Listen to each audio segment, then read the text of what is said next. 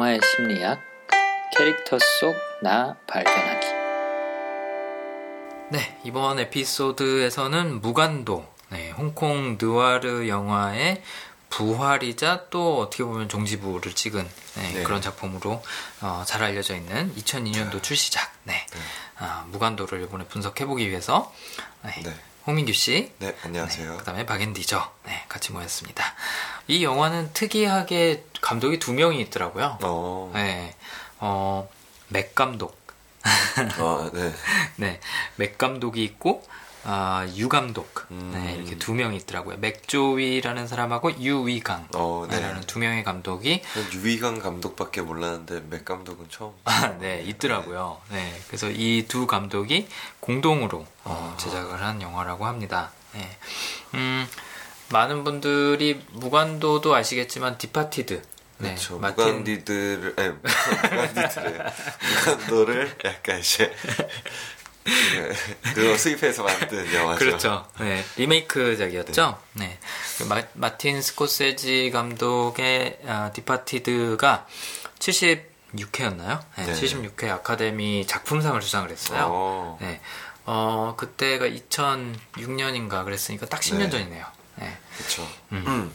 어, 본인도 이 작품이, 그러니까 디파티드가 네. 어, 오스카를 받을 줄 몰랐다고. 어, 너무 잔인하고 거칠어서 음. 어, 당시에 수상을 염두하고 만들지 않았다. 어, 라고 했는데 워낙 각본 자체가 뛰어나고 네. 또 스콜세지가 거의 교과서가 됐다고 하더라고요 무관도는 네 대명사가 됐죠 많은 영화들이 진짜 많이 따라하는 것 같아요 우리나라에서도 네, 있었잖아요 네, 신세계 네 신세계 최민식하고 이정재하고 네.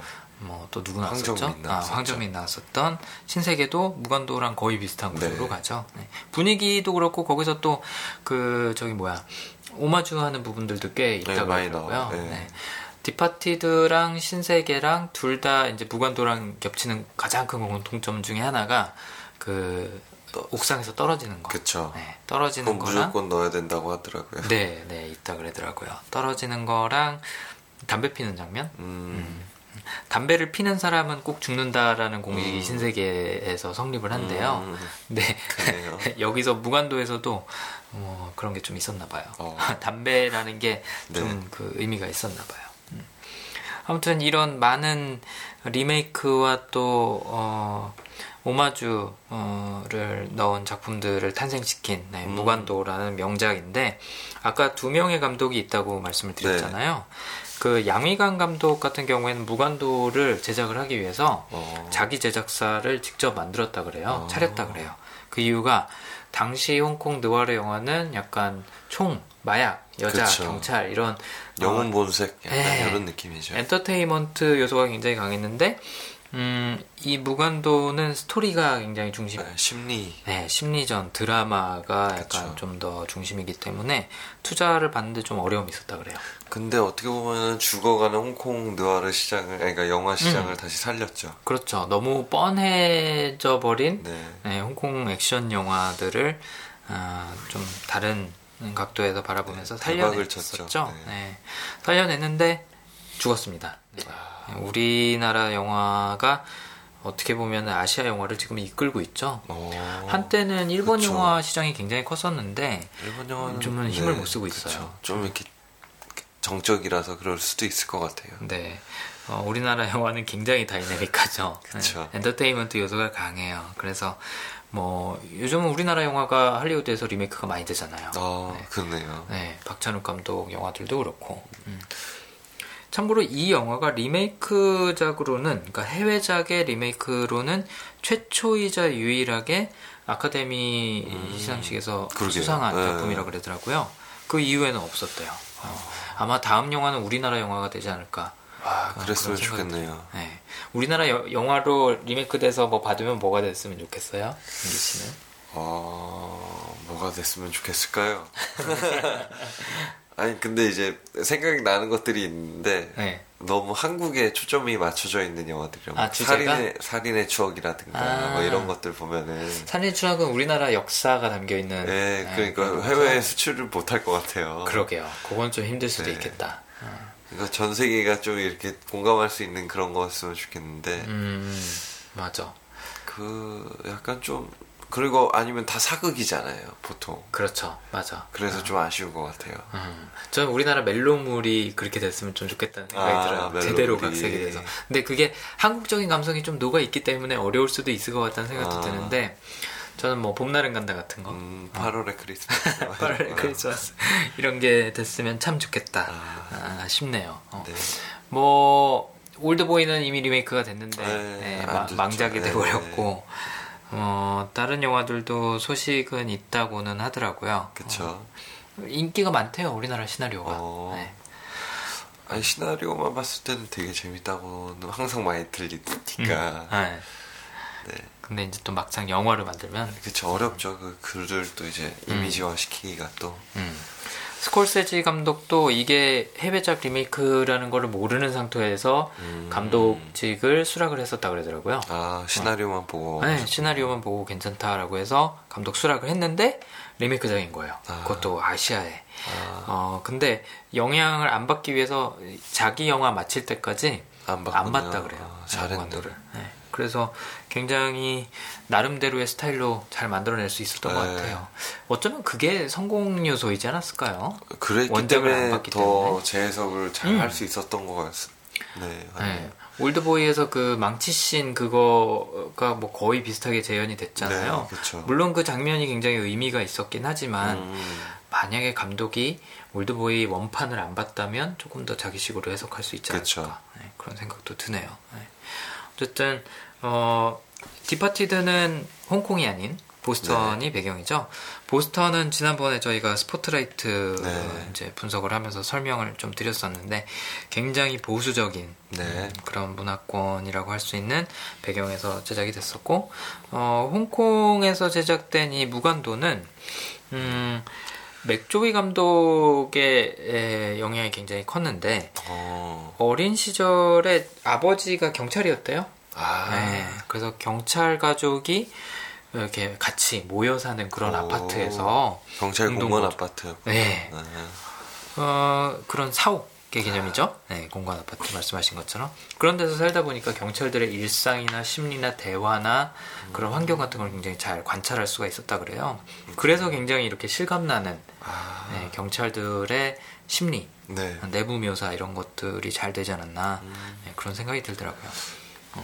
홍콩 하면은 딱 떠오르는 게 이제 이런 이미지잖아요. 그렇죠. 약간 네 마약 많을 것 같고 어. 범죄 항상 일어날 것 같고 음. 되게 무서운 무서운 동네죠. 네. 네, 조직폭력배도 있고 여기서 이제 실제로는 이제 되게 화려한 동네더라고요. 네, 안 가봤지만 들었을 때 되게 화려하더라고요. 아, 그러셨구나. 가보고 싶더라고요. 어 저는 일 때문에 홍콩을 좀 자주 갔었는데 홍콩 제가 제일 좋아하는 도시 중에 하나예요. 어. 네.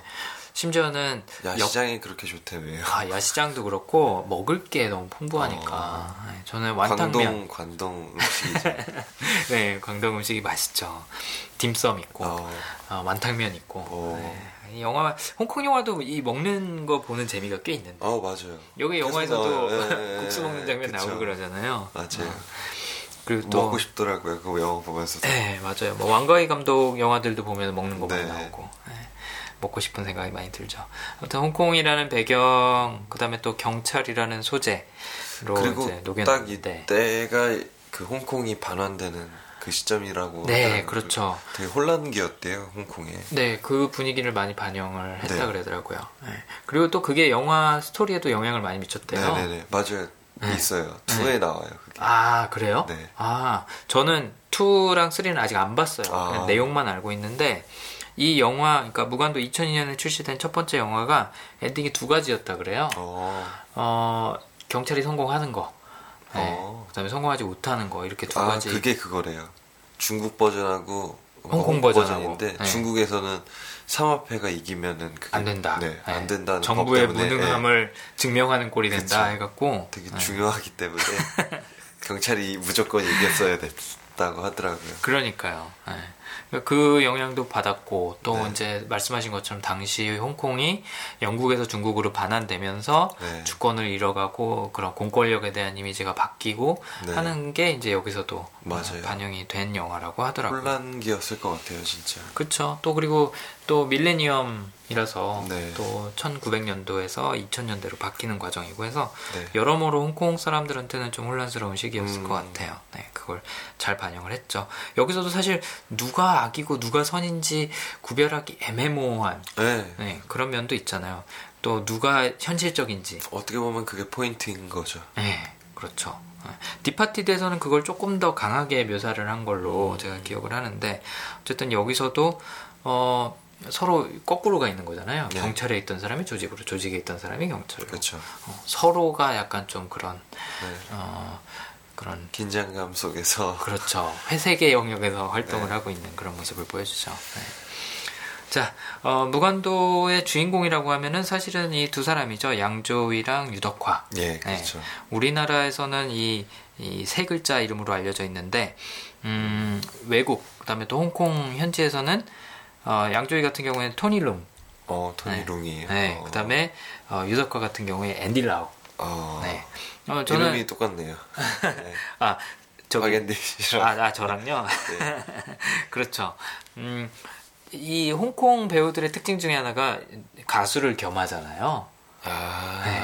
그래서 이 사람들 콘서트 굉장히 많이 하거든요. 아, 그래요? 어, 저 옛날에 한번 그 홍콩 갔었는데 앤디 라우 콘서트를 했던 것 같아요. 어. 유덕화는 콘서트 자주 하는 것 같더라고요. 옛날에 우리나라도 뭐 손지창이랑 더블루 그 같이 네, 하고 그랬었잖아요. 그쵸. 그런 것처럼 배우가 가수하는 경우가 많은데, 음, 이 두 배우도 가수로 활동을 한 걸로 제가 기억을 하고 있습니다. 네. 아무튼 이 영어 이름도 굉장히 많이 알려져 있어요. 그래서 어. 네. 전 재키 찬밖에 몰랐는데 브루스 리. 아 그렇죠. 이 홍콩 사람들은 영국식 이름, 아. 음, 이 영미 문화권이라서 영국식 이름들이 다 있어요. 아, 네. 그 왜 영화에서도 네. 경찰관 그 장례식 할 때 그 네. 그 영국식으로 하잖아요. 네, 맞아요. 네. 그게 그 문화가 아직 남아 있는 거죠. 음. 그리고 이렇게 백파이프 불면서 네. 네, 스코틀랜드 식으로 하는데 아무튼 양조위랑 유덕화가 이 영화의 주연이라고 할 수 있고 어, 영화에서는 양조위는 진영인 네, 네. 영인이라는 이름으로 나오고 어, 유덕화는 유건영 네, 네. 유반장이라는 이름으로 아, 저희 호칭으로 많이 불리죠. 네. 이두 사람의 캐릭터 잠시 어, 간단하게 어, 짚고 넘어가면 저는 양조위가 연기한 영인 같은 경우에는 공정성이랑 절친 성향이 음. 있지 않을까. 그 중에서도 공정성이 유난히 강한 네, 그런 캐릭터가 아니었을까라는 생각이 들더라고요. 뭐 일상 속에서나 아니면 일을 할 때는 항상 법대로 네. 어, 이건 내가 내가 하는 게 아니다. 법에 음. 맡긴다. 아, 뭐가 공정한지 이런 걸 항상 따지는 아, 그런 약간 좀 정의감에 불타는 네. 그런 형사의 이미지인 것 같다는 생각에서 공정성이 있지 않을까라는 예상을 했었고요. 그 다음에 또 절친이라는 성향이 있기 때문에 혼자서 이렇게 조직에 들어가서 정체에 대해서 아무도 모르는 상태에서 오랫동안 음. 근무를 할 수 있지 않았을까. 그 심리 치료 해주는 의사, 여의사. 네, 그쵸. 어, 그 다음에 옛날에 만났던 그 여친. 사실 뭐 황국장, 뭐, 아, 황 사장, 아, 황 국장 맞나요? 아, 황 국장도 있고, 네. 그 다음에 그 왜 길거리에서 마주치는 여친 있잖아요. 아, 그쵸. 뭐 그 사람들 말고는 사실은 없습니다. 교류가 없어요. 예. 심지어 그 여친은 조직에서 근무한다고 헤어졌죠. 네. 그야말로 외톨이죠. 네. 근데도 그 몇몇 사람들 때문에 음. 어뭐 멀쩡히 그래도 살아갈 수 있는 음. 그런 사람이지 않을까. 그 여의사한테 굉장히 애착이 많잖아요. 네, 네. 의지 거의 전부 의지한다고 봐도 상관이 네. 없을 정도죠. 황국장하고 여의사 네. 이두 사람만 한테 의지하고 살아갈 수 있다라고 하면 한국장은 어떻게 보면 자기 정체성을 아는 사람이니까 네. 유일하게 그렇죠. 약간 티격태격하면서도 보면 약간 가족 같은 느낌이 들죠. 네. 네. 그왜 이렇게 회상 장면에서도 이렇게 네. 서로 이렇게 따뜻하게 지내던 그쵸. 그런 장면들 나오고 하는 거 보면 음. 절친이 있지 않을까. 어떻게 보면 2에서는 그런 장면들이 좀 많이 나오죠. 아, 네. 2가 옛날 얘기죠? 예. 네. 그 사관학교 있고 뭐 그 전이고 뭐 그때 네. 어릴 때 얘기. 네. 아. 왜 그렇게 됐는가. 그쵸. 네. 어, 2는 과거의 얘기고, 그 다음에 3는 미래와 과거를, 과거를 왔다 갔다, 갔다 네. 네, 그런 형식이라면서요. 그렇게 그 트릴로지로 만드는 것도 좀 그 당시에서는 흔치 않은 일이었다고 어, 그러더라고요. 그렇게 시간을 같아요. 왔다 갔다 네네네. 하면서. 그래서 요즘 나온 그 다크나이트 시리즈 같은 것도 음. 네, 현재, 과거, 미래 이렇게 왔다 갔다 어. 하는 게 뭐 이런 형식하고 좀 비슷하다고 어, 그러더라고요. 네. 네. 그 전까지는 약간 그냥 뭐 순서대로 이어지는 그런 그쵸. 게 많았다고 네, 스타워즈처럼 4, 5, 6 그렇죠. 네. 근데 그런 면에서도 좀 특이한 영화였는데 아무튼 양조위의 배경을 알면 어, 지금 네. 말씀드린 공정성이랑 절친이라는 성향이 좀 더 잘 드러난다. 예. 라는 말씀이시죠. 어, 이왕이면 2랑 3도 보는 게 좋겠네요. 네, 음. 그렇습니다. 네. 그러니까 어떻게 보면은 양조위가 원래는 그 예회장의 음. 가족이거든요. 음. 그러니까 한침의 그 더 높은 보스였었죠. 그러니까 한침이 죽인 보스가 예회장이었죠. 어, 한침이 죽이진 않았지만, 그러니까 아. 한국장이 죽이긴 했는데, 아, 아, 그랬구나. 한침이 죽이게 만들었죠, 어떻게 보면. 아, 그 이제 물려받은 게 한침이고, 예, 예. 네, 그 이전 회장인 예, 예 회장하고 이 양조위랑 원래 가족이었다고요? 예, 원래 가족이었는데, 네. 이제 얘가 이제 좀 그 공정성이 있었나 봐요. 어. 경찰 학교를 들어가서 저는 그런 어. 막 불의를 좀 못 참는 그런 어, 어, 어. 성격으로 나오더라고요. 그러니까 본인의 형이 삼합회 회장인데도 불구하고 예, 자기는 그쵸. 경찰로 들어간 거다. 그렇죠. 어, 정의를 지키기 위해서. 네. 그리고 어. 계속 그 안에서도 계속 이제 내통을 하고 있거든요. 경찰 쪽이랑. 어. 그러니까 너내 형제 그렇죠. 하면서 계속 했는데 회장이 아. 했는데도 계속 이제 거기 정보 계속 던져주고 어. 그런 식으로 하더라고요. 어, 그렇구나. 어, 마지막에 형이 알죠. 근데 죽으면서 아. 딱 이렇게 딱 와, 살려줘 하면서 이렇게 딱 잡았는데 네. 얘 그러니까 그 양조위 네. 옷깃 안에 모스 보호 기계를 딱 발, 발견하고 아... 딱 죽죠. 그렇구나. 음, 그게 이제 요번 네. 첫번 영화로 이제 넘어와서 네. 현재로 넘어와서 그쵸. 이제 진짜로 밝혀지는 거군요. 네. 음, 그러게요. 아무튼 정의감이 굉장한 네, 그런 형사로 나오고 사리 사욕이 별로 없어 보여요. 네, 전혀 네. 없는 것 같아요. 음, 이상적인 경찰상을 그렸다고 봐도 될 것 같아요. 음. 네. 반면에 아, 유반장. 네. 유반장 하면은 요즘은 어, 이 영화에서 유반장보다 유재석이 생각이 나는데 그반 그 반장을 유재석 씨가 여기서 따온 건가 아, 싶, 은 생각도 들어요. 네, 다르게 생겼잖아요. 영화 내에서 어, 유건영이라는 이름보다 유반장이라고 네. 계속 불리죠. 네. 아까 얘기했듯이 유덕화가 연기했던 유반장은 어, 세 가지 성향을 예측을 해봤는데 음. 전략, 어. 여러 가지 그 대안과 계획을 마련해 두고 그때 그때 어, 빠져나갈 길을 잘 찾아내는 그런 전략. 그다음에 성취. 어, 어 요거는 네. 이제 네. 민규님이 제안을 해주셨는데 성취 같은 경우에는 어 그 계속 경찰 내에서도 그렇고 조직 내에서도 그렇고 위를 향해서 올라가려는 그 네. 욕구가 굉장히 강하다는 게 반영이 됐다라고 말씀을 해주셨죠. 이따가 조금 더 네. 설명 부탁드리겠습니다. 그다음에 마지막으로 발상도 좀 있지 않았을까. 음. 네. 어그 상황 아이디어를 냈으니까. 네, 그 상황에서 빠져나가는 그 임기응변이나 순발력 이런 것들이 굉장하더라고요. 네. 거짓말도 잘하잖아요. 네, 잘하죠. 그래서 남들이 생각하지 못하는 방식으로 음, 상황을 잘 빠져나가는 걸 보니까 발상이 있지 않았을까. 근데 유덕화의 전략, 성취, 발상 같은 경우에는 이러면 사실은 안 된다라는 어, 사례들을 잘 그쵸. 보여주는 것 같아요. 물론 어. 세상을 살아가는 데 있어서는 굉장히 네. 어, 유능한, 유능한 인재가 될 수 있지만 음, 보일 수 있지만 도덕적으로 봤을 때는 좀 아, 아 이러면 안 된다라는 사례를 잘 보여줬던 음, 네. 어, 것 같습니다. 음. 좀 자세하게 한번 얘기를 시작을 해보죠. 네네. 어, 양조위가 연기했던 진영인 영인의 캐릭터는 아까 무슨 생각을 했냐면 어, 공정성이 굉장히 강하다라고 이제 음. 예상을 했었잖아요. 네, 네.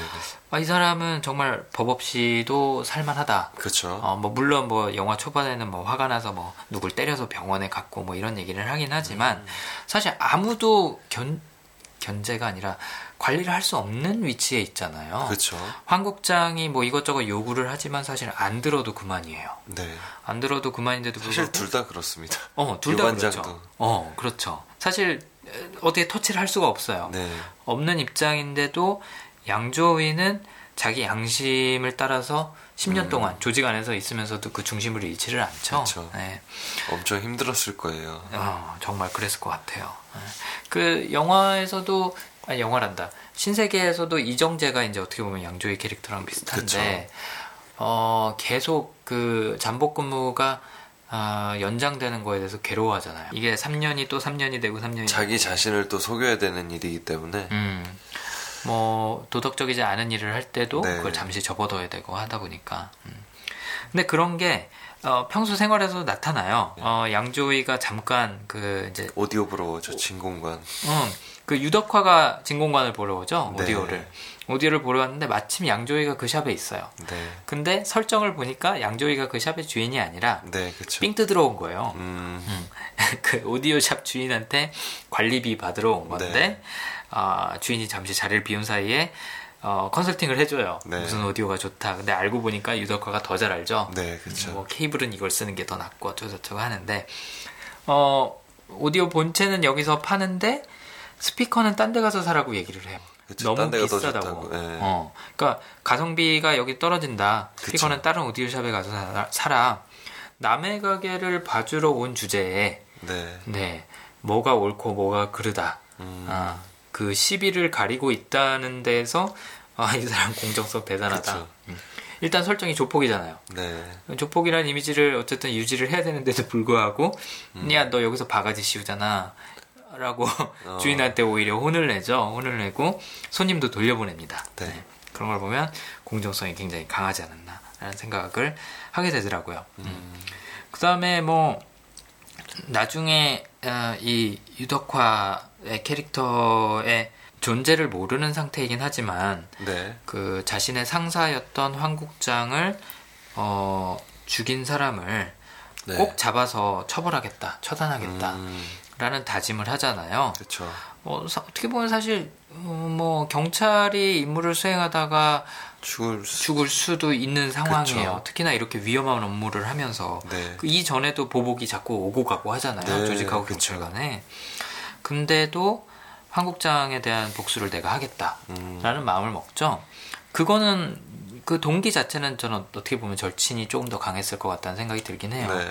자신의 정체를 유일하게 아는 사람이었고 또 아껴줬고 친한 사람이죠. 어. 떻게 보면 그 왜 회상하는 장면에서 떠올리는 장면 중에 하나가 시계 주는 거잖아요. 네, 그 시계가 진짜 시계였잖아요. 네. 그뭐 이렇게 뭐 녹음기 들어가고 그런 음. 시계가 아니라 정말로 선물로 줬던 생일 선물로 줬던 시계였는데 그런 따뜻함을 기억하는 황국장이 죽은 거가 너무 가슴이 아픈 거죠. 음. 실제로 이렇게 옥상에서 떨어져서 죽을 때 막 세상을 다 잃은 듯 듯한 네, 그런 표정을 보이잖아요. 네. 그 조직에서 10년 동안 일했으면 사실 웬만한 표, 그 광경은 다 봤을 텐데 네.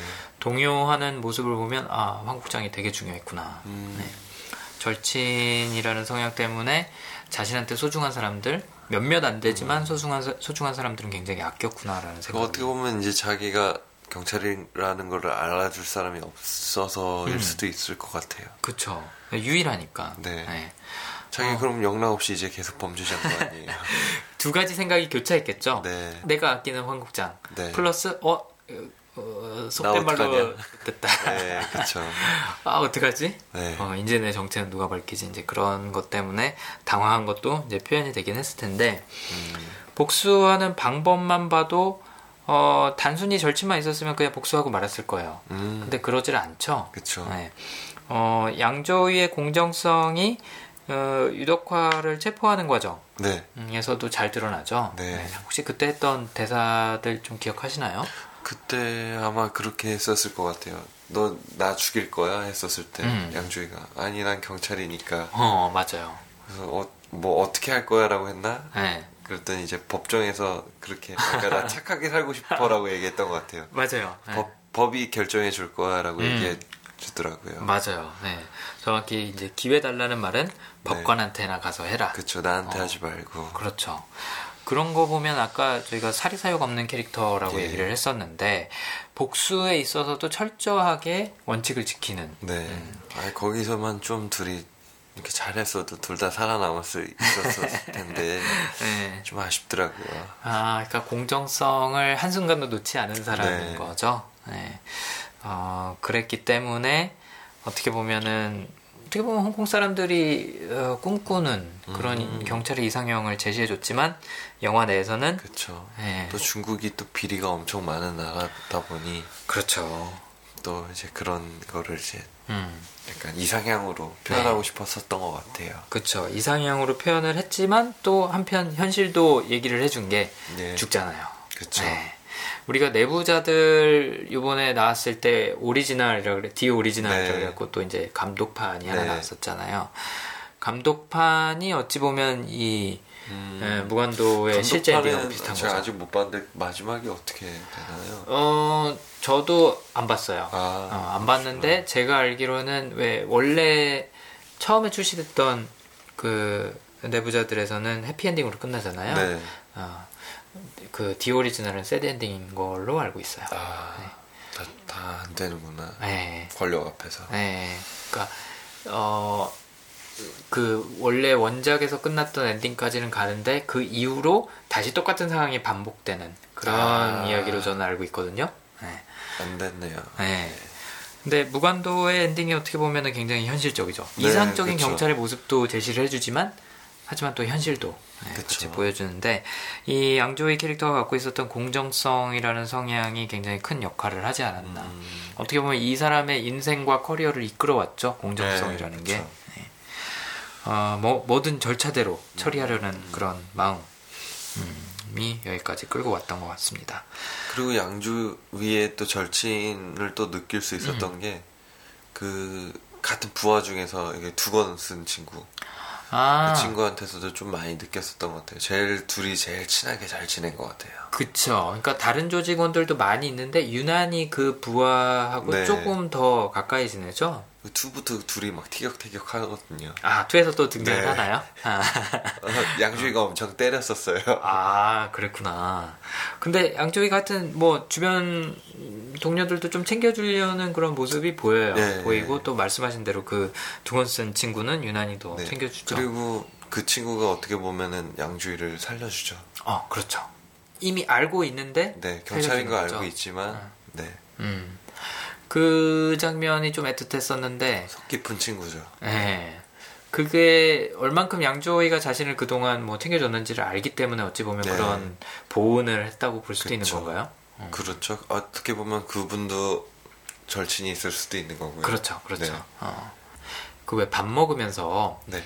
그 한침이 어, 신상 정보를 작성해서 네. 내라고 하는 장면에서 네네네. 왜 목표할 때 표자가 틀렸다고 다시 한자로 써주는 장면 있잖아요. 예, 예, 봉투에다가 예. 그게 이제 키가 되죠. 네, 중요한 그쵸. 역할을 하는데 그 장면에서 약간 좀 아 되게 인간적인 사람이다라는 게 느껴졌어요. 음. 그냥 뭐 잘못 써도 네. 그 넘어갈 수 있잖아요. 근데 야넌 이자도 모르냐 하면서 이렇게 딱 알려주는 게 음. 진짜 약간 형 같은 이미지? 네 어, 맞아요. 그런 게 느껴졌었는데 그런 거에서도 절친이 있지 않았나 음. 음 그런 생각이 들더라고요. 어. 그 다음에 아까 얘기한 것처럼 네. 그 여의사. 아, 네, 여의사한테 굉장히 의지를 많이 하잖아요. 네. 익숙한 얼굴이 나옵니다. 저희가 네, 예전에 그쵸. 영화에서도 리뷰했었던 네. 네. 냉정과 열정 사이에서 네. 어, 아오이 캐릭터로 나왔던 네. 진혜림이라는 배우가 이 영화에서는 심리치료를 하, 다, 어, 담당하는 여의사로 나오죠. 그 여의사한테는 유일하게 자기 비밀을 알려주죠. 네. 네. 사실 안 믿죠. 안 믿죠. 어, 난 사실 경찰이다라고 얘기를 하고 어, 꿈에서 보자라고 또 인사를 하고 가죠. 네. 그리고 나중에 이제 쫓기다가 다시 도움을 받기 위해서 만났을 때는 음, 당신 꿈을 꾼다는 게 사실이야. 음. 아, 라고 이제 또 고백을 하죠. 아, 경찰이라는 것도 사실이고 내가 당신 꿈꾼다는 것도 사실이야. 네. 라고 얘기를 하는데 이 부분에서 아, 굉장히 많이 의지를 하고 있구나. 음. 그동안 10년 동안 버텼던 거, 물론 10년 동안 심리 치료를 받은 건 아니지만 어쨌든 이 사람이 힘든 상황에서도 버텼던 거는 이 한 사람의 support 네, 때문에. 맞아요. 음. 뭐 가서 사실 얘기를 많이 하는 것도 아니잖아요. 잠만 자는 거죠. 어, 잠만 자는 건데도 어, 나의 모든 것을 공유하고 있는 사람이 한 사람이라도 있으면 음. 절친 성향을 갖고 있는 사람이라면 그 힘으로 살아갈 수 있는 음. 그런 배경이 되지 않나. 싶더라고요. 네. 근데 재밌는 건 이런 고백들을 하는데 네. 어, 여기서 또 이 여의사도 저도요라고 또 네, 무술을 해줘요. 서로 좋아하는 것 같아요. 네. 어떻게 맨날 와서 잠만 잤는데 음... 그런 반응이 있을까 저는 좀 궁금해지더라고요. 아, 네. 그쵸. 네. 그리고 이제 마지막으로 다시 만났을 때도 이렇게 동트는 거 보면서 같이 네, 네, 있다가 가잖아요. 근데 외국 영화 같았으면 거기서 되게 막 격정적인 사랑을 네. 나누고 막 이제 마지막 밤을 보내고 그랬을 텐데 사랑을 확인하고 나서도 별다른 네. 게 없죠. 되게 절제되어 있어요. 네. 사실 그래서 좀 더 멋있었던 것 같기는 해요. 일부러 그런 것 같아요, 사실. 음. 네. 양조기가. 네. 네. 뭐 자기가 사실 곧 죽을 거라는 거를 예감을 해서 그랬을까요? 어때, 어... 어, 어 떤 그러니까 저는 감독이 생각하세요? 감독이 아, 이 아, 아. 누아르의 그 느낌을 더 잘 살리기 위해서 아 그 외적인 요소들은 배제하겠다. 네, 다 제, 제외하고 음. 그냥 그 심리 상태만 딱 남겨둔 거죠. 그렇죠. 사실 그게 더 정확한 심리 묘사가 맞아요. 그렇죠? 막 지금 막 위기의 순간에 있고 맞아요. 자기는 정체가 사라졌는데 맞아요. 어, 경찰인지 아무도 이제 모르고 공식적인 기록도 없는데 음. 쫓기는 상황에서 예쁜 여자 내가 좋아하는 여자가 있다 그래서 뭐 음, 그건 이제 오락 영화로 이제 점점 바뀌는 거죠. 그렇죠. 이 영화는 진짜 그러면서 철저하게 느와르는 것 같아요. 네. 어, 심리 묘사 이외에는 뭐 없어요. 다른 게 없어요. 네. 액션 씬도 다른 홍콩 느와르 영화에 비해서 현저하게 없죠. 적다고. 네. 어, 어, 비교 현실적이죠 어떻게 보면은. 그렇죠. 맨날 총싸움하는 거 아니니까. 네. 어. 그리고 또 뭐 이렇게 어, 추격전 추격전은 아니구나 차로 이렇게 미행하다가 또 이제 음. 빠지기도 하고 이런 것도 보면 굉장히 네. 현실적이고 그냥 무조건 쏴대지는 않잖아요. 그쵸. 네. 그러면서 꽤 현실적이었는데 음, 어쨌든 절친이라는 성향 때문에 이 한 사람한테 모든 걸 털어놓고 의지하고 그쵸. 했던 모습을 보였던 것 같다라는 생각도 들고 또 아까 황국장의 죽음에 애도하는 또그 네. 사람을 추억하는 모습도 절친이라는 성향이 아닐까라는 생각도 음. 했다고 말씀을 드렸었고 또 마지막으로 이 길거리에서 우연히 만난 여자친구가 있죠. 어, 옆에 6살짜리 여자의 꼬마가 있어요. 그쵸. 근데 딸로 추정되긴 하죠. 네, 양조위의 딸로 추정을 하고 있습니다. 많은 분들이 그 이유가 영화 대사가 다섯 살이라고 엄마가 소개하고 양조위가 가니까 꼬마애가 나 원래 여섯 살이잖아 엄마 왜 잘못 맞아요. 얘기해? 음. 라고 하는데 6년 전에 헤어졌던 예. 음, 여자친구인 거죠. 그러니까 자신한테 정말로 소중했던 사람인데 어, 조직에 근무한다는 것이 마음에 안 들어서 음. 이제 여자친구가 헤어진 설정으로 나와요. 그렇죠. 근데 헤어질 때 붙잡지 않았잖아요. 네. 양조위는 자신의 딸이라는 거를 뭐 알지는 못했지만 뭐 임신했다는 사실을 알지는 못했지만 어쨌든 자기가 6년 전에 뭐 하여튼 오랫동안 사귀었던 사람이라고 하면 네. 소중하게 생각했을 테니까 어뭐 놔주지 않았을까 음. 네. 그것도 절친이 좀 작용을 하지 않았을까라고 음. 그냥 한번 한번 생각을 해봤습니다. 네. 어, 저는 양조위 캐릭터가 개인적으로 좀 멋있었다라고 생각됐던 부분이 유덕화가 어, 한침이랑 음. 내통하고 있다는 거를 한침이 맨날 통화할 때마다 그 녹음해뒀던 테이프 네. 그걸 찾아갖고 이제 협박을 하잖아요. 그렇죠. 유덕화한테 네. 음, 유반장한테 어. 그 유반장이랑 같이 살고 있는 여자한테, 여자한테 네. 네, 그거를 이제 오디오 고쳐주러 갔다가 음. 주는 그런 형식으로 어, 협박을 하는데 저는 그 협박이 되게 사실 멋있었던 것 같아요. 어. 음. 그냥 뭐 또 죽여버리겠어. 뭐 감히 뭐 음. 우리 황국장을 죽이고 내 정체를 삭제해버리다니 막 이런 게 아니라 나 알고 있다. 그쵸. 어. 나 알고 있고 네. 네가 나를 아프게 한 만큼 네 주변 사람도 내가 아프게 해주마. 사실 아. 절친이 있기 때문에 이런 협박을 하지 않았을까 그런 생각도 지금 잔인한 방, 복수 방법일 수도 있겠네요. 아, 그렇죠. 어떻게 보면 유덕화 자체는 이제 모든 게 제거됐으니까 나는 어. 이제 행복만 하면 된다라는 거가 있었잖아요. 결혼도 보면은. 앞두고 있었고. 네. 음. 근데 이제 모든 걸 다 빼앗아 달라고 음. 이제 양주인은 준비 중이었었던 거죠. 그렇죠. 그리고 단순히 유덕화만 협박을 하는 게 아니라 여친한테 이 사실을 폭로를 하면서 가슴 아프게 하죠. 네. 네. 어, 그런 면에서 되게 어, 어찌 보면은 굉장히 멋있게, 음. 어찌 보면 되게 품위 있게 음. 이런 협박 그쵸. 녹음을 전달을 하지 네. 않았나. 그것도 또 이제 옛날에 같이 들었던 그 음악 음. 바로 뒤에다 녹음을 해주잖아요. 그쵸. 처음에 오디오샵 네. 방문했을 때 약간 그런 거 보면서 아 이거 홍콩 영화답다. 아. 어, 뭔가 좀 로맨스가 있다. 네네. 간지가 있다. 간지. 어, 그런 생각이 들더라고요. 뭐 영화 내에서 그런 화면 구성이라든가 네. 음악이라든가 이런 부분에서도 그런 게 충분히 느껴지긴 하지만 이 장면, 이 방법이 저는 좀 멋있더라고요. 음. 그리고 옛날에 그 녹음한 거를 어, 기억해뒀다는 사실 어, 그런 것도 아 음. 양조이 어, 되게 유능한 경찰이구나 네. 관찰력 뛰어나구나 그런 생각이 들었었죠.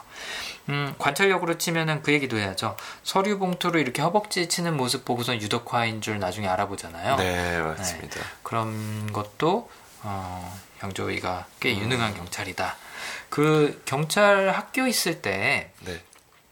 이 방에 거의 수석이었어요. 이 방에 네. 그뭐 뭐가 서류 봉투가 몇 개 있는지 뭐 네네네, 얘기해봐 뭐 그러는 네. 게 양조위였어요 아니면 유덕화였어요? 그러니까 양조위가 네. 들어갔는데 수석인 거예요. 네. 근데 이제 그 예 회장의 같은 핏줄인 거 알고 아. 거기서 어얘 경찰학교에 있으면 안 돼. 아 그래서 내보냈던 거예요? 네, 그래서 내보낸 건데. 아. 근데 이제 황국장이 얘가 너무 뛰어나고 그쵸. 얘 마음이 공정성이 있다는 걸 발견한 음. 다음부터 그럼 너 나랑 딜하자. 너 그럼 걔 밑에 들어서 아~ 경찰 좀 해라. 뭐 이런 식으로 된 거죠. 스토리가. 그렇구나. 그 경찰 학교에서 그러면 되게 우수한 성적 내던 게 양조위겠네요. 예, 양조위였습니다. 어, 막뭐 양말을 이상한 거 신고 온 거 보니까 서둘러서 오셨군요. 얘기하는 것도 예. 양조위였던 거죠.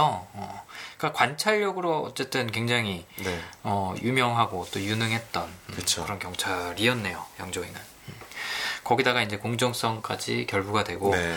또 절친이라는 성향이 있어서 뭐 그런 언더커버로 들어가는 거에 대해서 그쵸. 별로 그렇게 반감이나 문제가 없는 거죠. 네. 네. 어, 그랬군요. 네. 반면에 유덕화라는 캐릭터는 어떻게 보면 굉장히 성공 또 생존 음. 지형적인 캐릭터라고 볼 수가 있죠. 사리사욕이 아주 많죠. 많은 네. 캐릭터라고 볼 수가 있겠어요. 아까 말씀드린 것처럼 어떤 상황에서든지 자기 살 길 찾아서 네. 또 성공할 수 있는 방법 찾아서 가는 그런 캐릭터인데 영화 초반부터도 그런 게 드러나죠. 그 왜 범인 취조할 때 음. 제가 지금 말을 안 한다 변호사 오기 전까지는 얘기를 안 할 거다 네. 라고 하니까 자기가 변호사로 가장하고 들어가잖아요 어. 어. 혹시 그 장면 기억하세요? 그 장면 가물가물하시죠? 네, 가물가물한데요 네.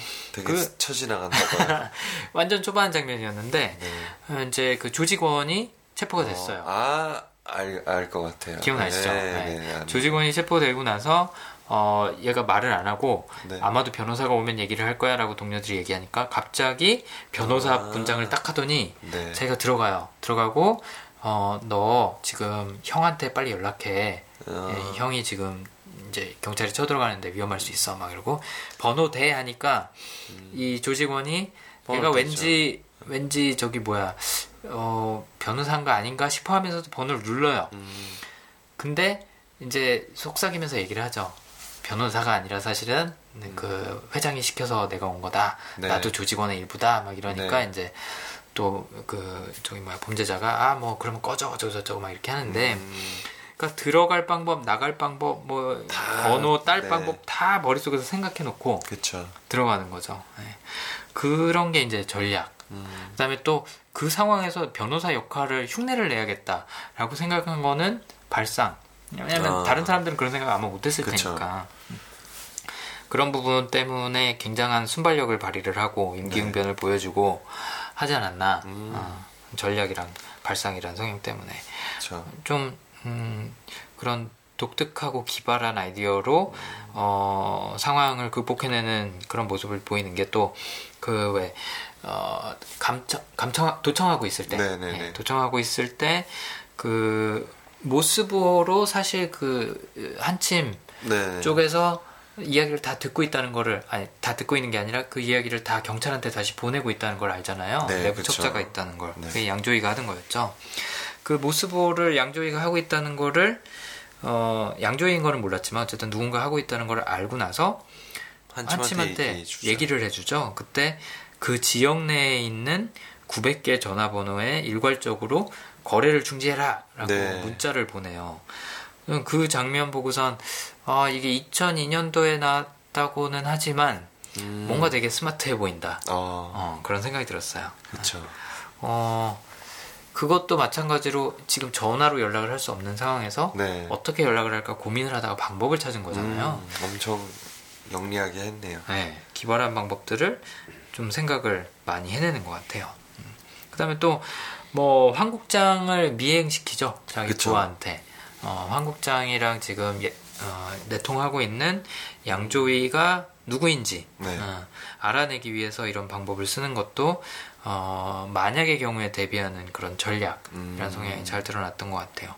안 그러면 그냥 자기가 찾으려고 어떻게 노력을 했겠죠. 그렇죠. 네, 근데 미행을 붙입니다. 혹시라도 자기가 어, 찾아낼 수 있을까봐. 그 다음에 또뭐 한국장이 결국에는 죽고 네. 또 어, 한침도 어, 약간 유독화가 더 이상 필요 없다는 듯이 또 얘기를 하잖아요. 그쵸. 그런 뭐 황국장이 죽고 하는 와중에 마약 거래를 다 끝내버려요. 네. 어, 그러니까 유독화 모르게 진행을 한 거죠. 그렇죠. 어, 그리고 뭐 너는 네 역할이나 잘해. 뭐 이런 네. 식으로 이제 자꾸 전화 딱 끊으니까. 음, 그때 보면 이제... 또 존재감이 있을 수도 있겠네. 어, 내가 큰 역할을 하고 있었는데. 네. 어, 그럴 수도 있겠죠. 없어 하면서 이제 욱했을 수도 있어요. 음, 그랬을 수도 있죠. 뭐 굳이 이렇게 죽일 필요까지는 없었을 수도 네. 있는데. 음. 근데 어쨌든 위협이라고 느꼈던 것 같아요. 음. 내 생존에 이제 위협이 되겠구나. 네, 내 그렇죠. 용도가 없어지면 나도 사실은 위험 요소가 되는 거잖아요. 한침한테. 네, 그러니까 그걸 깨닫고 영인, 그러니까 양조위가 연기했던 영인이랑 합작을 하죠. 네, 합작을 해서 이제 죽이죠. 아, 예. 전화를 걸 때도 전화해 갖고 이렇게 톡톡톡톡 치면서 못쓸 신호를 네. 보내죠. 네, 뭐 그런 것도 되게 기특하다. 기특한, 기특이 아니라 기발하다. 나 알고 있다. 약간 나도 어. 내부자다. 약간 이런 거를 바로 알려주는 거죠. 네, 그런 거 굉장히 스마트하다고 느꼈었는데 어쨌든 영인하고 합작을 하죠. 음, 합작을 해서 결국에는 한침을 음. 본인의 손으로 죽입니다. 네. 네. 그때 대사가 또 명대사죠. 그렇죠. 음, 당신이 선택한 거야. 네.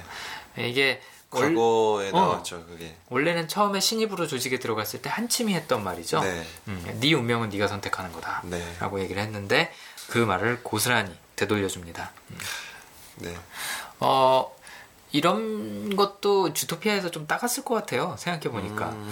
주토피아에서 왜 이렇게 녹음해 갖고 다시 들려주잖아요. 네. 반복돼서 나, 나오는 대사 중에 하나가 어 네가 한 증언이 이제 너한테 되돌아갈 거야. 뭐 이런 어. 얘기를 두 번인가 세 번을 반복을 네. 해요.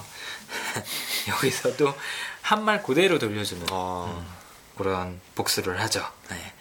아무튼 항상 머리를 굴리고 있습니다. 어, 흔히 얘기하는 여우 같은 음, 그런 캐릭터이기도 하고 굉장히 잔꾀가 많다라고 할수 네. 있는데 그게 전략이랑 발상이랑 겹쳐져서 음. 희한한 그런 돌파구를 찾아내는 그런 모습을 보여주는 것 같아요. 음. 이게 마지막 장면에서도 또 잘 드러나죠. 네. 음, 그 영화 포스터이기도 하자 가장 서로, 유명한 장면이 서로 총을 겨누는 장면이죠. 옥상에서. 예. 네.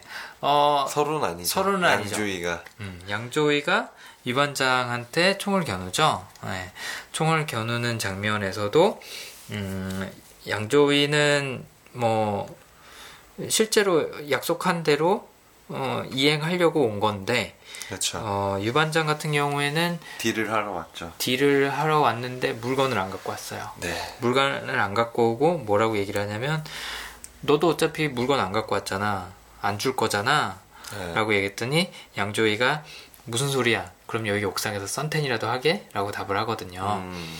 그러니까 양조위는 자기가 말한 거다 지키려고 해요. 음. 정말로. 음. 근데 유반장은 끊임없이 의심하고 끊임없이 대안을 마련을 해놓죠. 네. 혹시 모를 경우에 대비해서. 보면 좀 피곤한 성격이네요. 누가요? 유반장? 네. 그렇죠. 아. 어떻게 보면 의심이 많다고 할 수 있는 부분도 있겠죠. 왜냐하면 전략 성향을 갖고 있는 경우에는 네. 여러 가지 경우의 수에 대해서 생각하기 때문에 음. 혹시라도 이게 안 될 경우를 대비를 하는 거죠. 그쵸. 예를 들자면 양조위가 혹시라도 약속을 안 지키고 내 물건만 가져가고 나를 죽이면 어떡하지라는 생각 때문에 어... 물건을 놓고 온 거잖아요. 네, 그렇죠. 그런 게 이제 플랜 B 음... 대안이라고 할 수가 있겠죠. 음. 아무튼 굉장히 약습니다. 네. 어, 그래서 어, 결국은 이것 때문에 사실 여기서는 유반장이 어, 갖고 왔으면은 뭐 소리가 어떻게 전개됐을까 음. 그런 의심도 살짝 들기는 법원에 해요. 넘겼을 걸로 같아요. 네. 그래도 여전히 법원에 넘기기는 했겠죠. 그랬을 것 네. 같아요. 무조건 넘겼을 것 같아요. 음. 그걸 유덕화도 알고 있었을까? 그거는 잘 몰랐을 것 같아요. 왜냐면 둘이 이렇게 음. 얘기해보고 그게 되게 한 번밖에 없잖아요. 그렇죠. 실제로 대화를 했던 거는 오디오가? 두 번이죠. 네, 네. 전화로 한 번, 그쵸. 그다음에 사무실에서 네. 한번 만났을 때. 근데 그때는 이제 유덕화고 유덕화가 음. 아니 양조위가 유덕화의 정체를 알아내고 그냥 도망가죠. 그렇죠. 어. 그래서 제대로 된 대화는 그때 못 하긴 했어요. 음. 아무튼 이런 의심들 때문에 대안을 마련을 해놨었고, 어, 그래서 결국엔 총을 겨누는 네. 과정까지 왔는데, 어, 알고 보니까 또 이제 도와줄 수 있는 부하 직원이 내부에 있었던 거죠. 그러니까요. 경찰청 내부에. 아무도 모르게. 음, 아무도 모르게 어, 유덕화처럼 경찰로 어, 위장. 네. 어떻게 위장 보면은 좀 그거죠. 인지도가 낮았던. 음, 그쵸. 중요하게 별로 생각 안 했던. 음, 맞아요. 그냥 경찰에 심어뒀는데 뭐 그렇게 진급도 잘 못하고 예. 어, 해서 그냥 low level에 머물러 있던 그 부하 직원이 어, 마침 또 이제 따라왔어요. 네. 따라와갖고 도와주죠. 도와주는데 그 부하조차도 그 네. 부하는 엘리베이터 타고 내려가면서 뭐라고 얘기하냐면 음. 이제 조직원은 우리 둘밖에 없으니까 잘해보자. 뭐. 잘해보자. 네가 날 좀 챙겨줘라라고 네. 얘기를 하는데 가차없이 죽여버리죠. 네, 당연하죠. 음, 당연하죠. 그러니까 유덕화 입장에서는 유덕화 입장에서는 자기가 살아남을 길 네. 찾는 게 그럼요. 최우선인 거죠. 그러다 보니까 어, 자신의 정체를 알고 있는 네. 마지막 남은 사람. 네. 양조위도 죽고 네. 자기 부하 직원도 자기 손으로 어. 죽이고. 그럼 음. 이제 자기를 아는 사람이 아무도 없잖아요. 한침도 음. 이제 없어졌겠다. 그쵸. 모두가 다 이제 죽었고 자신은 그냥 유능한 경찰청 네. 직원이 돼버린 거죠. 음. 그리고 어떻게 보면 되게 빠르게 진급을 하거든요, 유덕화가. 그쵸. 그게 아까 말씀하신 성취 네. 랑 연관이 있는 거죠? 그런 것도 있어요. 예, 네, 맞아요. 네. 이 사람은 젊은데 반장 자리를 이제 하더라고요. 그렇죠. 어. 이 사람은 뭐에 좀 이끌려서 산 사람 같으세요? 성취라는 측면에서 봤을 때. 음, 약간 그 권력, 욕심, 약간 좀 그런 게 좀 있었던 것 같아요. 음, 음, 뭔가 그런 영향력 행사 네. 하고 싶은 거. 이 사람 입장에서는 어느 편에 있든지 별로 상관이 없는 거죠. 예, 그럴 것 같습니다. 어, 자기가 조직에 있든지 경찰에 있든지 원하는 거는 힘. 네, 올라가는 거. 올라가는 거. 어, 그렇네요. 그러니까 네. 빨리 그렇게 계획을 딱 바꾸죠. 편도 네. 바꾸고. 양조위 같은 경우에는 항상 경찰이었죠. 예, 그렇죠. 어, 심지어는 자기가 누구를 때리는 순간에도 네. 어쨌든 네. 경찰이었고 오디오샵에서 샵을 잠깐 봐줄 때도 공정함을 추구하는 경찰이었는데 네. 유석환은 그런 거 없습니다. 네, 네, 왔다 갔다 아, 갈아타고 어, 어떻게 보면은 네 박쥐 같은 그렇죠. 사람인 어, 거죠. 이 영화에서 딱 박쥐죠. 네. 어, 어, 그 신세계에서도 이정재가 연기한 역할이 처음에는 양조위였는데 네, 후반으로 가면 유독하죠. 마지막엔 조직의 보스가 되려고 하잖아요. 그렇죠. 네. 차라리. 네. 그 최민식도 이정재가 죽었고, 예. 어, 네, 죽이는 거고. 음. 맞아요. 골드문의 회장이 되죠. 네. 네. 그게 어, 물론 뭐 그동안 뭐 해왔던 희생에 대한 보상 심리일 수도 있겠지만 그렇죠. 어, 여기서 유덕화가 했던 행동처럼 어느 사이드든 상관이 없다. 네. 어, 나한테 중요한 건 어쨌든 성공이다. 음. 어, 권력이다. 라는 그런 비슷한 마인드가 작용을 하지 않았을까 어, 싶네요. 음. 어쨌든 꽤 음. 창의적으로 잘 빠져나가요. 네. 아, 잘 빠져나가고 유독하는 또 2에서는 한침에 여자친구를 사랑합니다. 아 보스의 여자친구를 네. 사랑하는 네. 역할로 나오나요? 네. 오. 그 상황에서도 또 트러블이 죽습니다. 생길 텐데. 아, 여자가 그걸 알지만 어. 이렇게 한침을 구하다가 죽습니다. 아 그래요? 예, 예 회장이 이제 한침을 죽이려고 하거든요. 아 그때 여자친구가 도와주는군요. 네. 어, 그래서 사랑보다는 의지를 네. 택하는. 그쵸. 여자, 여자는 의리를 택했고, 이제 음. 얘는, 어, 보스 여자친구가 죽고 난 다음에 이제 경찰로 들어가죠. 아, 그랬군요. 약간 자기가 얻고자 하는 거는 막 얻으려고 하는 그런 음. 성향이 있는 것 같아요. 그러니까 조직에 뭐, 있을 때는 원래 경찰에 들어갈 생각이 없었는데. 네, 그랬었던 것 같아요. 아. 정말 민규 씨 말대로 네. 어, 뭔가를 얻고 싶다는 게 있으면은 그걸 위해서 여러 가지 네. 전략을 사용하면서 이쪽에도 붙었다 저쪽에도 붙었다 네. 뭐 이런 방법도 냈다 저런 그쵸. 방법도 냈다 아, 꾀를 쓰는 그런 스타일이군요 음. 말씀을 듣다 보니까 2하고 3가 굉장히 궁금해지네요. 그쵸.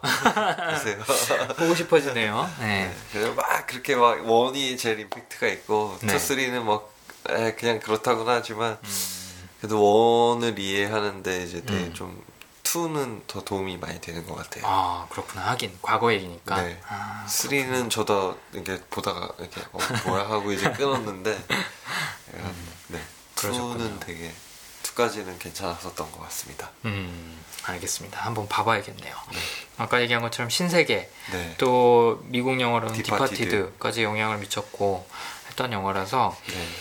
저는 그런 생각도 들어요. 이 영화가 느와르 장르의 대표작이기도 하지만 네. 그냥 영화 자체로도 되게 예쁜 그런 요소들이 많았던 것 같아요. 멋있죠. 멋있죠. 네. 네, 색감도 그렇고 뭐 장면도 그렇고. 네. 그래서 몇 번 봐도 어, 거기서 또 얻을 게 있는 네 질리지 않습니다. 네, 영화라는 생각이 들어요. 저도 뭐 거의 10년 만에 네, 음, 본것 같은데 거의 명작이죠. 어, 별로 그렇게 이질감이 없더라고요. 네. 네. 뭐 화면이 약간 좀 선명하지 않다 정도지 음. 그거 외에는 휴대폰 소리도 되게 정겹더라고요. 음, flip 이렇게 네, 삐삐삐삐 걸면서 네. 음, 맞아요. 어, 하여튼 별로 그렇게 옛날 영화라 생각 네. 안 들더라고요. 그리고 음. 딱 지금 중국 가도 그런 느낌이 있으니까. 음, 홍콩의 재밌는 점이 네. 엄청나게 현대화된 도시이기도 하지만 옛날 모습이 그대로 또 남아 있잖아요. 네, 되게 완전 혼재되어 있잖아요. 그렇죠. 홍콩에 가면은 중국도 그렇지만 건물 지을 때 그 바깥에 이렇게 계단이랑 이렇게 음. 임시로 이렇게 네. 망 같은 거 이렇게 설치해 놓고 하잖아요. 그거를 대나무로 해요. 어, 어 그게 되게 아, 인상적이더라고요. 어. 우리나라는 그런 거 다 그냥 뭐 네, 플라스틱이든 철이든 네, 뭐 이런 그런 걸로 하죠. 현재 현대 소재로 하는데 어, 이 동네는 아직도 대나무로 음. 건축을 합니다. 네.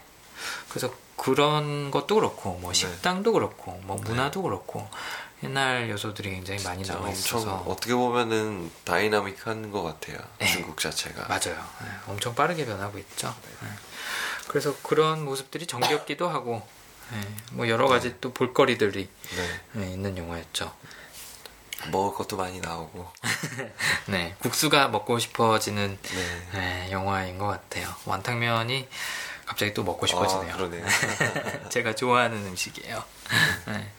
아무튼 현실성, 현실감에 있어서는 굉장히 묘사가 뛰어났던 네. 작품. 아까 얘기한 것처럼 맥조위 감독이 어, 실제 자신의 경험과 보고 들은 것을 바탕으로 이제 어, 썼던 시나리오이기도 영화 자체가 모노톤의 느낌이 좀 많이 전달되는 것 같아요. 약간 칼라지만 모노톤이죠. 네네네. 어. 딱 봤을 땐 칼라지만, 그러니까 시각적으로는 칼라지만 음, 음. 전달되는 느낌은 약간 좀 모노톤으로 좀 전달되는 것 같아요. 그렇네요.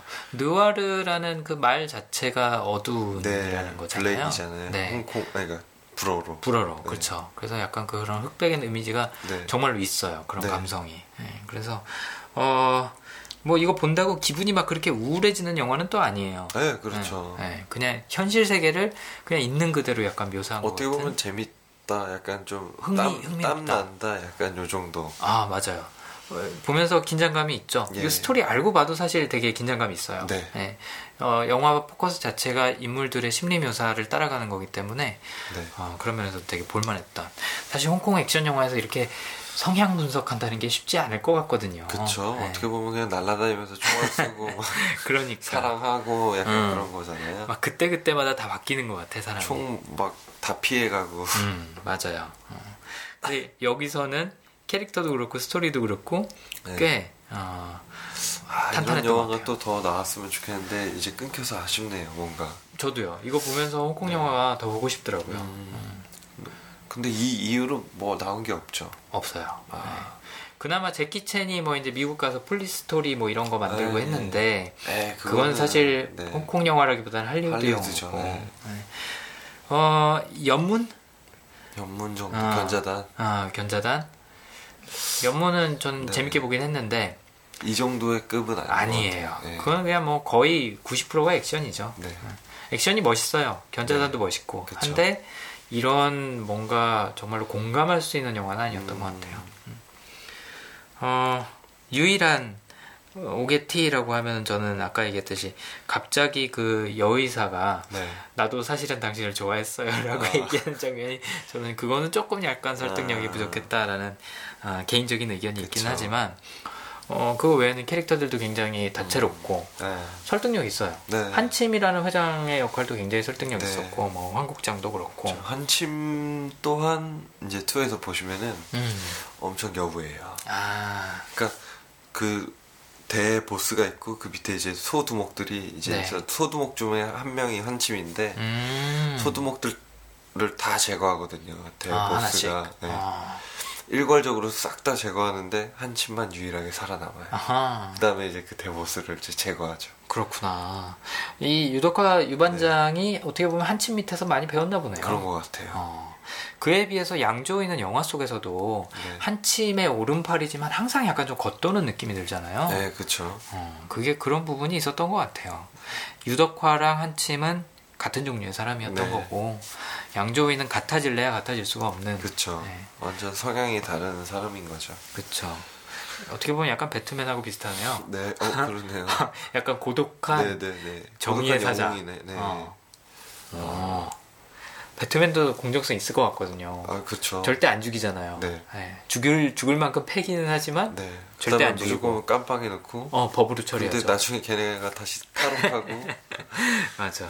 그걸 자, 다시 잡아놓고 막 이런 스토리잖아요. 자기 그렇죠. 계속 고뇌하고 고민하고 음, 음, 음. 이게 옳은 걸까 맞아요. 아닐까 뭐 이러면서 음.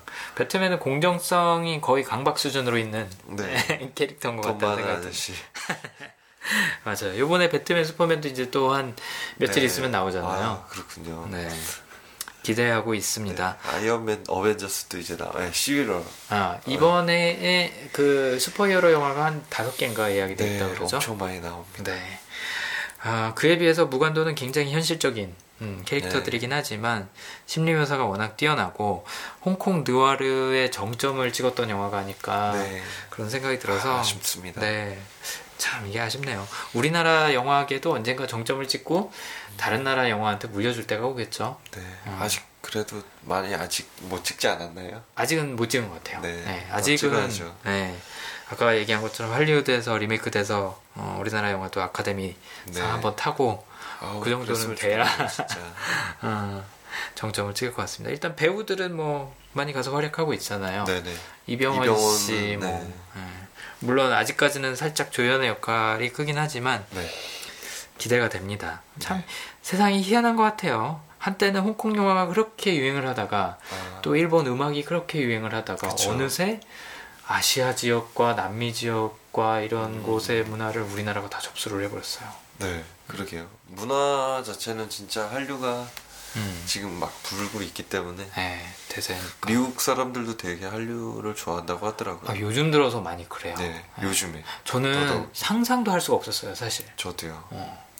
그러니까 어떻게 보면 중국 가도 네. 보면은 되게 이제 그러니까 테크놀로지적으로는 한참 앞서 있거든요, 한국보다. 네. 근데 이제 문화적, 그러니까 컨텐츠적으로는 지금 그쵸. 한국을 많이 이제 따라가려고 하더라고요. 예. 어. 그뭐 그 TV 쇼 같은 거는 포맷 그대로 수입해가고. 예. 네. 그다음에 뭐 이번에 또 드라마 같은 거 있잖아요. 태양의 후예. 아 그거 엄청나게 인기라면서요. 그거 150억에 사서 그냥 동시 방송하는 걸로. 아 그래요. 네. 와. 그렇게 한다고 하더라고요. 대단하네요. 거의 같은 문화권이라고 볼 수 있겠네요. 예. 거의 그러니까 중국 사람 그러니까 중국 사람한테 물어봤는데 최근에 중국 갔다 오셨잖아요. 네네. 네. 중국 사람이 한국 사람이랑 중국 사람이랑 정서적인 게 좀 비슷하다고 하더라고요. 음. 약간. 그렇군요. 네. 저도 북경에서 1년 반 동안 일 때문에 있다가 왔었는데, 어, 비슷한 면도 분명히 있는 것 같아요. 네. 있는데. 아, 다르긴 하죠. 와, 근데 너무, 너무 시겁한 그런 부분들이 있어서, 네. 어, 아직 제가 가서 살고 싶지는 않더라고요. 아, 그렇죠. 네. 무섭죠. 무섭죠. 네. 다르죠 개념이. 그러니까요. 그래도 어쨌든 문화가 이렇게 전파되고 있어서 마치 무간도 같은 영화를 보고 뭐 영화인이 되기를 꿈꿨던 뭐 한국 사람들도 있을 테고 뭐 이렇게 뭐 미국에서는 리메이크도 했던 것처럼 네. 우리나라 영화를 보고 어딘가서는 뭐 박찬욱 키드가 음. 잘하고 있지 않을까 아. 어, 뭐 그런 생각도 들고 그러더라고요. 어. 그랬으면 좋겠네요, 진짜. 음. 우리나라 영화는 뭘로 대표될까요? 무슨 영화가 우리나라의 대표 장르라고 할 수 있을까요? 홍콩은 누아르고 대한민국은 드라마죠. 드라마인가? 네. 사랑 이야기. Love. Love. 아 그렇네요. 뭐 이렇게 뭐 기자가 나와도 사랑을 하고. 아 맞아. 경찰이 나와도 사랑을 의사도 사랑을 하고. 모든 것. 네, 되게 네. 어떻게 보면 되게 좋은 나라예요. 평화와 사랑이 넘치는. 아, 그럴 것 같은데 진짜. 일본은 교훈. 네. 네. 한국은 사랑. 어, 그렇죠. 그렇네요. 어, 우리나라는 사랑보다도 사랑은 좀 더 크니까 멜로 약간. 음, 멜로 맞아요. 어. 연애 약간. 아, 그런 썸. 썸. 음, 우리나라의 영화는 그런 장르로. 네. 지금도 뭐 군인이랑 의사랑도 사, 랑하니까 그러게 말이에요. 네. 실제로 가능할지 모르겠지만. 음, 맞아. 또 음악도 가사가 다 뭐 어쨌든 사랑이고. 사랑이죠. 어. 되게 사랑을 못했었나 봐요. 사랑으로 핍박받던. 네. 그렇네요. 다 사랑이니까. 맞아. 어. 뭐 이별, 음, 사랑. 사랑. 음. 삼각관계, 사각관계. 네. 음, 그런 거죠. 그렇네요. 네. 네. 코리안 멜로드라마 아, 장르가 네. 전 세계로 뻗어나가고 있습니다. 언젠가는 이게 또 리메이크 어, 네. 됐으면 좋겠네요. 네. 어쨌든 무한도 어, 간만에 되게 재밌게 봤고요. 네네. 어, 재개봉해서 저희가 분석하기로 했었잖아요. 네네네. 네. 이미 많은 분들이 또 그 추억 때문에 보, 러 가셨더라고요. 네, 영화관 가니까 무관도 같이 어. 나오더라고요. 네, 그러니까요. 그래서 어, 뭐. 그 시절의 감성이 그리우신 분들은 네. 한번 또 가서 보시면 좋을 것 같습니다. 이게 또 집에서 보는 거랑 영화관 가서 아, 보는 거랑 또 다르잖아요. 네. 그래서 또 좋은 영화 아, 이번에 네. 한번 분석을 해봤습니다. 네. 네. 요즘 이제 아카데미가 들어가갖고 어, 명작들이 비수기입니다. 예, 비수기입니다. 아. 그래서 또 이제 저희가 어, 옛날 영화들 이렇게 네. 무관도 같은 재개봉하는 영화나 아니면 저희가 또 골라서 네. 어, 한번 또 해보기로 할게요. 어, 4월 7일 날 그 Before Sunrise가 네. 재개봉하는 걸로 알고 어. 있습니다. 그래서 그 전에 한번 또 Before Sunrise도 하고 네. 네. 어, 그럴 예정이니 재개봉 많이 하네요. 진짜. 네, 재개봉 진짜 많이 해요. 그만큼 어떻게 보면 좋은 영화가 음... 부족하다는 얘기가 될 수도 있지 않을까. 아, 좀 아쉽네요. 네, 그런 얘기 생각도 거의 이제 드네요. 많이 뽑아냈나 봐요. 이제 뽑을 뽑을 대로 뽑아냈나 봐 진짜. 네. 어, 요즘은 어, 그 슈퍼히어로 영화의 대세잖아요. 네, 그렇죠. 네. 음, 그거 말고는 사실 그 큰 제작비가 들어가는 작품들이 좀 나오기가 힘든 것 같아요. 음. 그쪽으로 돈이 몰려갖고. 좋습니다. 또 좋은 작품으로 그러면 네. 다음번에 만나 뵙기로 하고 오늘도 또 즐겁게 녹음을 했습니다. 감사합니다. 네, 다음 시간에 뵙겠습니다.